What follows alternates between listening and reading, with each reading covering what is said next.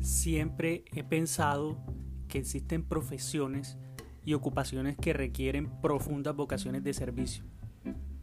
No admiten simples habilidades. El médico y el maestro, por ejemplo, deben dar todo de sí por los demás. Son carreras donde se tiene que amar incondicionalmente al otro ser humano.